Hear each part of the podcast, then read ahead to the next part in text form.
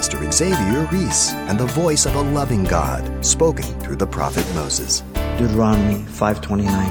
Oh, that they had such a heart in them that they would fear me and always keep all my commandments, that it might be well with them and with their children forever. Any nation or person that fails to acknowledge God as the center of their moral, ethical, and civil life seeks their own destruction, ladies and gentlemen.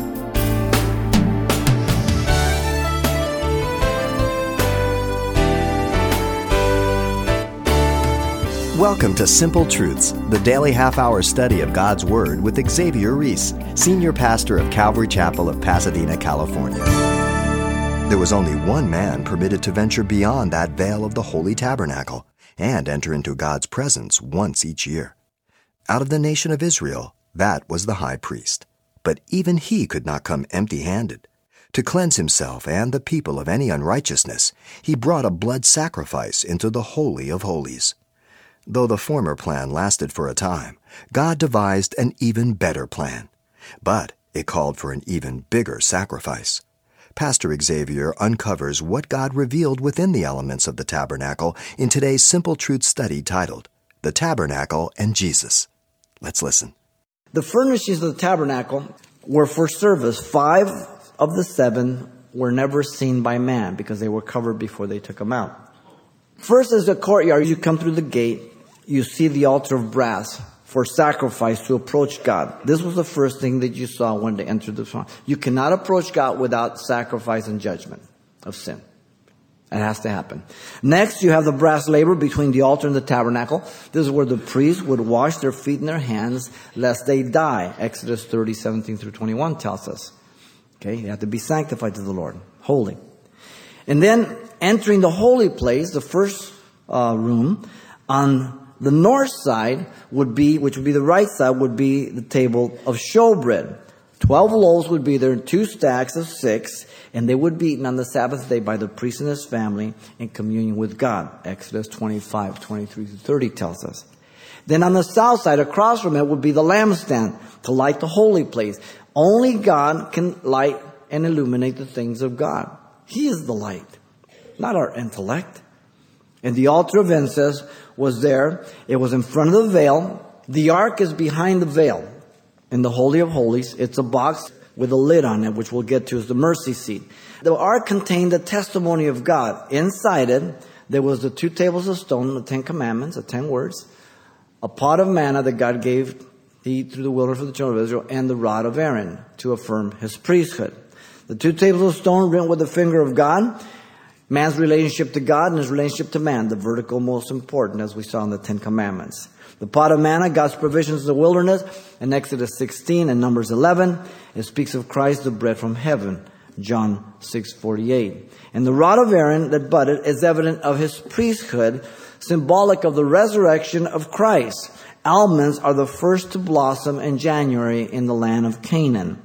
By the time Solomon got a hold of the ark, the only thing in it were the two tables of stone. The pot of manna had been stolen and the rod of Aaron. And you can find that in 1 Kings. Now, on top of this ark, you have a mercy seat you have up there. You see the two cherubim, each one on each end, looking down towards the middle. Exodus 25, 17 through 22 gives us that. And God would meet and speak to the priest from between the cherubs over the mercy seat on the Day of Atonement. Everything was to be according to the pattern of God because God has something more in mind than the immediate present. It was prophetic and future. The coming of Christ, the Messiah. Now, the tabernacle had one purpose and God is the one who gives us that purpose. It is found in Exodus 25, 8 and 26, 30. And let them make me a sanctuary that I may dwell among them. That does not mean that that little box was his house. Because Solomon said when he built the temple, the heavens of heavens cannot continue. How can this house continue? But God desired to dwell among his people, so he gave a means by which he could be approached so there could be fellowship with him. God always initiates seeking out man. He sought Adam, he sought Noah out, he sought Abraham, he sought out Moses, he sought you out, he sought me out. And God would guide them into the promised land by a cloud in the day and by a pillar of fire by night throughout the wilderness. The tabernacle was a model of heaven, ladies and gentlemen, but it equally had prophetic significance representing the coming Messiah, Jesus Christ, the priest, and the plan of salvation. The book of Hebrews is uh, really the interpretation of Leviticus to an extent. Uh, Hebrews 7 24 and 25 says, But he, speaking of Jesus, because he continues forever, has an unchangeable or untransferable priesthood. It starts with him. Therefore, he is also able to save to the uttermost those who come to God through him, since he always lives to make intercession for him. Jesus is up in the Holy of Holies in heaven, because the Holy of Holies down here was just a, a, a, a shadow, a type. He's in the heavens making intercession for you and I. Hebrews 8, 4 and 5 says, For if he were on earth, he would not be a priest, since there are priests who offer the gifts according to the law, who serve as a copy and shadow of the heavenly things. As Moses divinely instructed them when he was about to make the tabernacle, he said, See that you make all things according to the pattern shown you on the mount. Hebrews 9, 23 through 24, therefore it was necessary that the copies of the things in the heavens should be purified with these, but the heavenly things themselves with better sacrifice than these, speaking about animals. For Christ has not entered the holy place made with hands, which are copies of the true, but into heaven itself, now to appear in the presence of God for us. Very, very clear. Hebrews 10.1, for the law having a shadow of good things to come, and not the very image of the things, can never with these same sacrifice which they offer continually year by year make those who approach perfect. Those sacrifices had to be repeated. Jesus offered one sacrifice once and for all. The cross does not have to be repeated. You see, the tabernacle declared God would become a man to redeem mankind. The humanity of Jesus is typified by the repeated use of acacia wood, as we mentioned. God would be 100% man, yet without sin, conceived of the Holy Spirit. John 1.14 says, And the Word became flesh, and we beheld His glory as the only begotten of the Father, full of grace and truth. And while being 100% man, He would be 100% God, represented by the acacia wood overlaid with gold in and out. It would be God who would become man. The rich young ruler called Jesus good master. Jesus said, Why do you call me good? No one is good but one. That is God. Are you saying I'm God? That's what he is saying. The twofold nature of Messiah was throughout the tabernacle the wood and the gold. Now, the furnishings of the tabernacle also spoke of Jesus. The table of showbread was a type of Christ, which is the showbread, bread of the face and the presence. Jesus said, I am the bread of life in John 6 32 and 35. He came down from heaven John verifies it through the prologue of his gospel. In the beginning was the Word. The Word was with God. The word with in the Greek is facing, face to face with God. Fulfillment of the Old Testament. Jesus spoke of the lampstand. The lampstand spoke of Jesus. The light of the world. Jesus said, I'm the light of the world in John 8, 12. The true light delights every man, John said in John 1, 9. The light to the Gentiles, Isaiah 49, 6. The altar of incense before the veil, typified the intercessory work of Jesus Christ. Job had a problem. There was no mediator between God and man to lay his hand on them both in Job 9:33. Jesus is the answer to Job's problem. You remember Jesus told Peter, Simon, Simon, indeed Satan has asked for you that he may sift you as wheat, but I have prayed for you that your faith should not fail. And when you are when you return to me, strengthen your brother. Luke 22, 31 through 32. Jesus interceded for Peter. That means Jesus intercedes for you and intercedes for me. For there is one God and one mediator between God and man, the man Christ Jesus. 1 Timothy 2 5. No one can save you. No one can intercede for you except for Jesus Christ. Then you have the ark. The ark represents God who alone would fulfill the law, descend from heaven, and resurrect from the dead. Typified by the testimony within the ark, the two tables of stone. Jesus said, I came to fulfill the law. He was perfect. Jesus is the manna that came down from heaven. Jesus died and rose from the dead, the rod of Aaron, the almonds, the first fruit to blossom. Behold, I have come. In the volume of the book it is written me to do your will, O God, again. Hebrews 10 7. All of it. Then you have the mercy seat, the lid that covers the ark, represents the propitious work of Jesus Christ. Paul the apostle told the Romans in Romans 3:25 God set forth speaking of Jesus, as a propitiation by his blood through faith to demonstrate his righteousness because in his forbearance God has passed over the sins that were previously committed to demonstrate at the present time his righteousness that he might be just and the justifier of the one who has faith in Jesus. Romans 3:25. So he is the propitiation. He is the one who satisfied the demands and wrath of God for my sin. And he is the propitiation not only for our sins, the Christian, but the whole world, 1 John 2 2 says. He died for all. The invitation is in the gospel. You have to respond whether you believe you're a sinner in need of salvation or not. The provisions are made. The altar of brass spoke of Christ's death and the cross as a substitute for sins.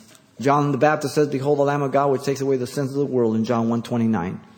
He would be the one who would atone. Paul told the Corinthians, 2 Corinthians 5.21, God made him to be sin for us who knew no sin, that we might be made the righteousness of God in him. He died in my place. He took my penalty. He paid the price for me. The veil was rent, as you know, from the top to the bottom, not the bottom to the top. And we are able to enter the new and living way by his flesh. Matthew 25, 51 gives you the veil that was rent. God rent it from the top to the bottom. Hebrews 10, 19 through 20 tells you it was his flesh that was rent for us to enter the new and living way.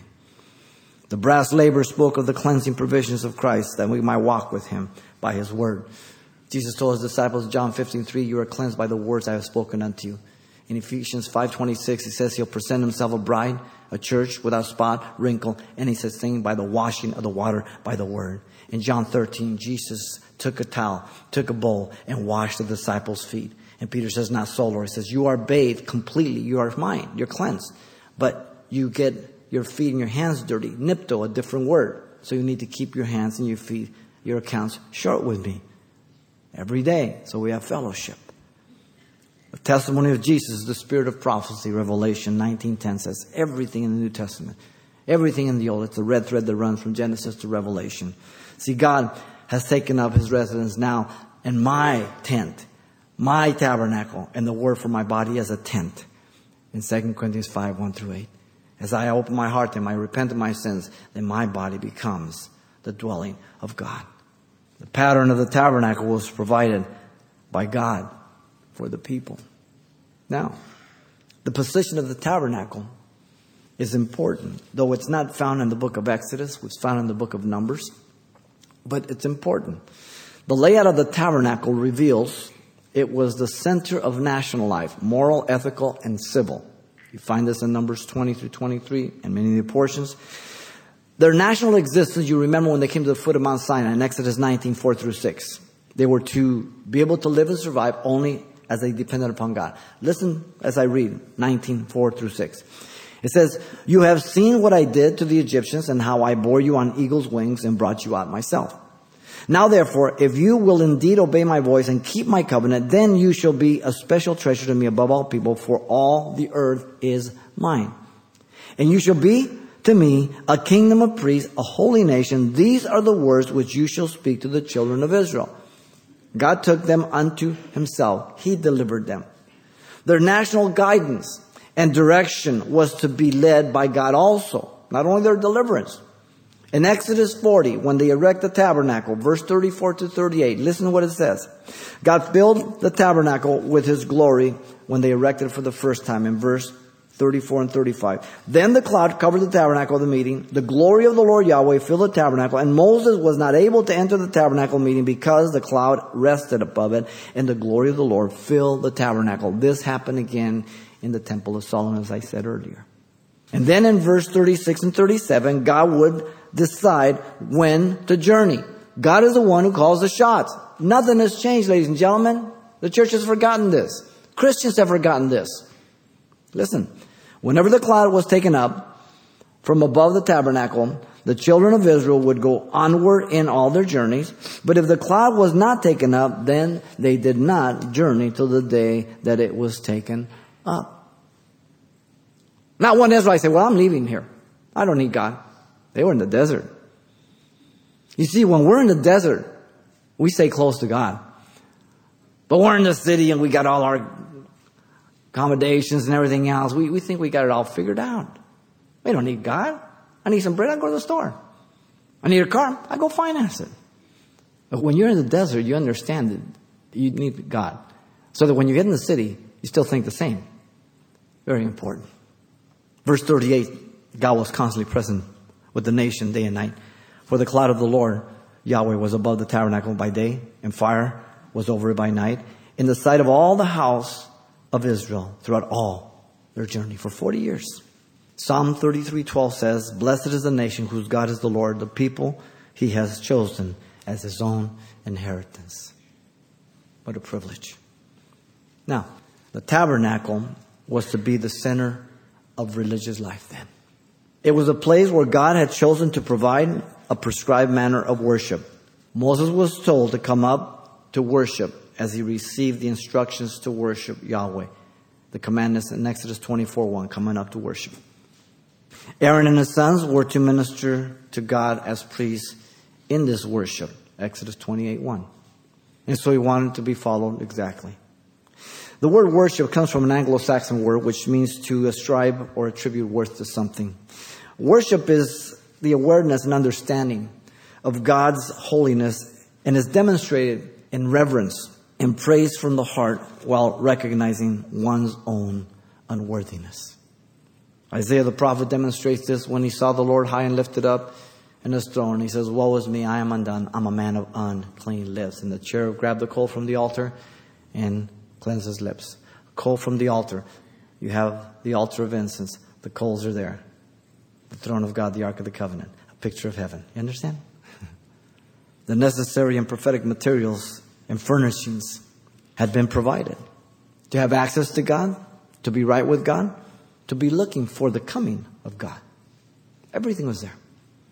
Now, also, the tabernacle was to be the center of military headquarters.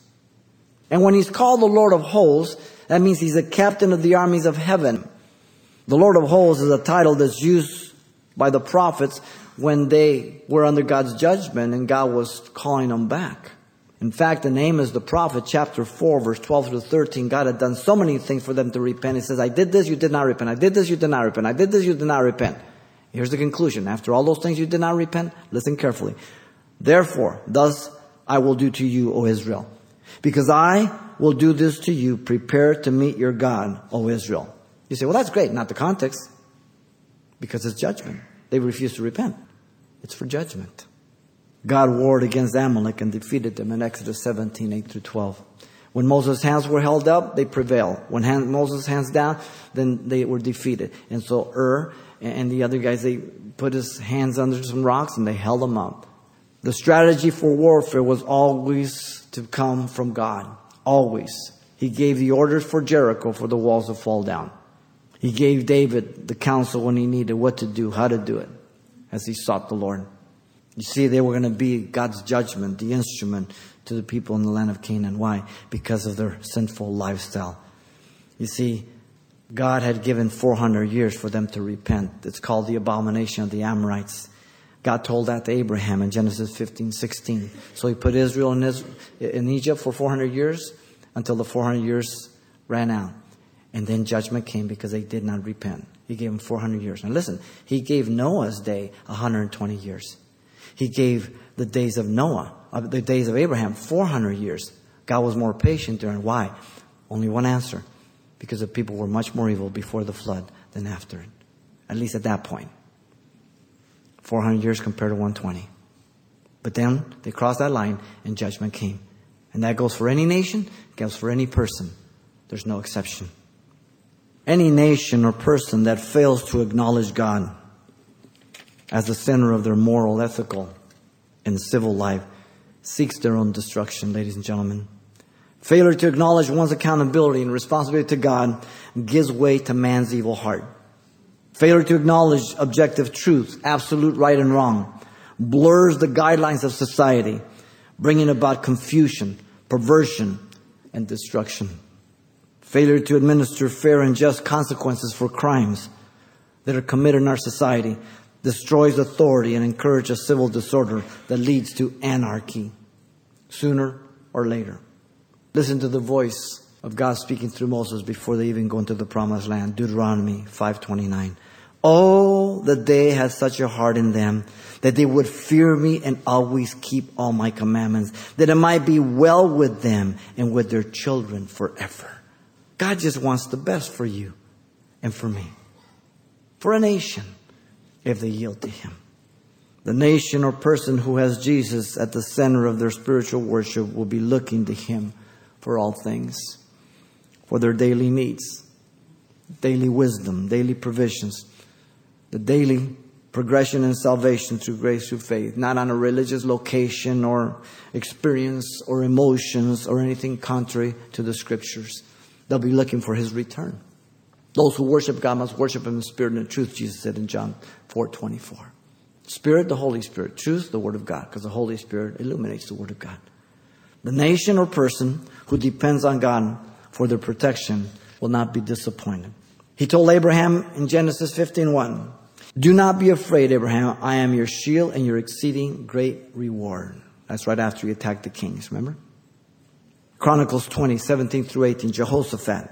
God told him, you will not need to fight the battle. Position yourself, stand still and see the salvation of the Lord, who is with you, O Judah and Jerusalem. Do not fear or be dismayed. Tomorrow go out against them, for the Lord Yahweh is with you. And Jehoshaphat bowed his head with his face to the ground, and all Judah, the inhabitants of Jerusalem, bowed before the Lord, worshiping the Lord. And they went out to battle with songs and with music, and God defeated the enemy. Second Kings 6, 15 through 17, the servant of the man of God, Elisha, rose up early, as you know, and the enemy has sent army over there. And there was an army surrounding the city with its horses and chariots. And his servant said to him, Alas, my master, what shall we do? So he answered, Do not fear, for those who are with us are more than those that are with them. And Elijah prayed and said, Lord, I pray, open his eyes that he may see. And then the Lord opened the eyes of the young man, and he saw, and behold, the mountain was full of horses and chariots of fire all around, all these cherubs, all these cherubims, all these angelic beings. The servant was Gehazi. Amazing. Do you realize that there are more for us than are with them? Hmm. I must, as a Christian, depend on Jesus to put on the entire armor of God, Ephesians 6, 10 on down. All of his armor is the only way I can fight. To endure hardness as a good soldier, 2 Timothy 2, 3.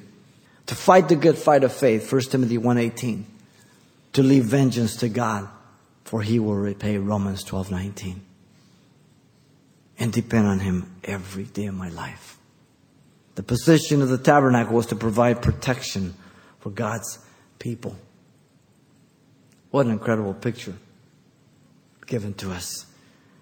Remember these three things regarding the tabernacle. The provisions for the tabernacle were to be provided by the people. The pattern for the tabernacle would be provided by God for the people. And the position of the tabernacle was to provide protection for God's people. And it was just like that. 40 years through the wilderness. Their shoes didn't wear out. The clothes on their back didn't wear out. They never went hungry. They never went thirsty. God tested them and they whined. Wah, wah, wah. They failed the test often. But God was faithful and He brought them into the promised land. Are you in the wilderness? Then follow the pillar of fire, the cloud by day, the fire by night. And don't venture out on your own. Jesus is the only place to hide. Pastor Xavier Reese, illustrating the simple truths of God's love for his children, the Israelites, is a love he shares for us, the church, as well. Now, just before we close, let me quickly mention that copies of today's study titled The Tabernacle and Jesus are available on CD for just $4. And this will also include everything Pastor Xavier shared the last time we were together as well. Now, the title to ask for once again is The Tabernacle and Jesus. Or you can just mention today's date. You can request your copy by writing Simple Truths, 2200 East Colorado Boulevard, Pasadena, California 91107.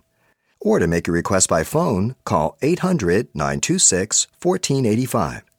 Again, that's 800 926 1485. Or the address once again is Simple Truths, 2200 East Colorado Boulevard, Pasadena, California, 91107. And thanks for mentioning the call letters of this station when you get in touch. This helps us track the effectiveness of this ministry in your area. And then join us for more Simple Truths next time with Pastor Xavier Reese.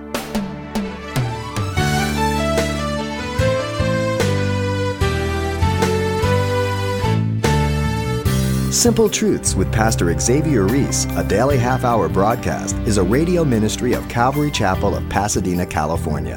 www.calvarychapelpasadena.com.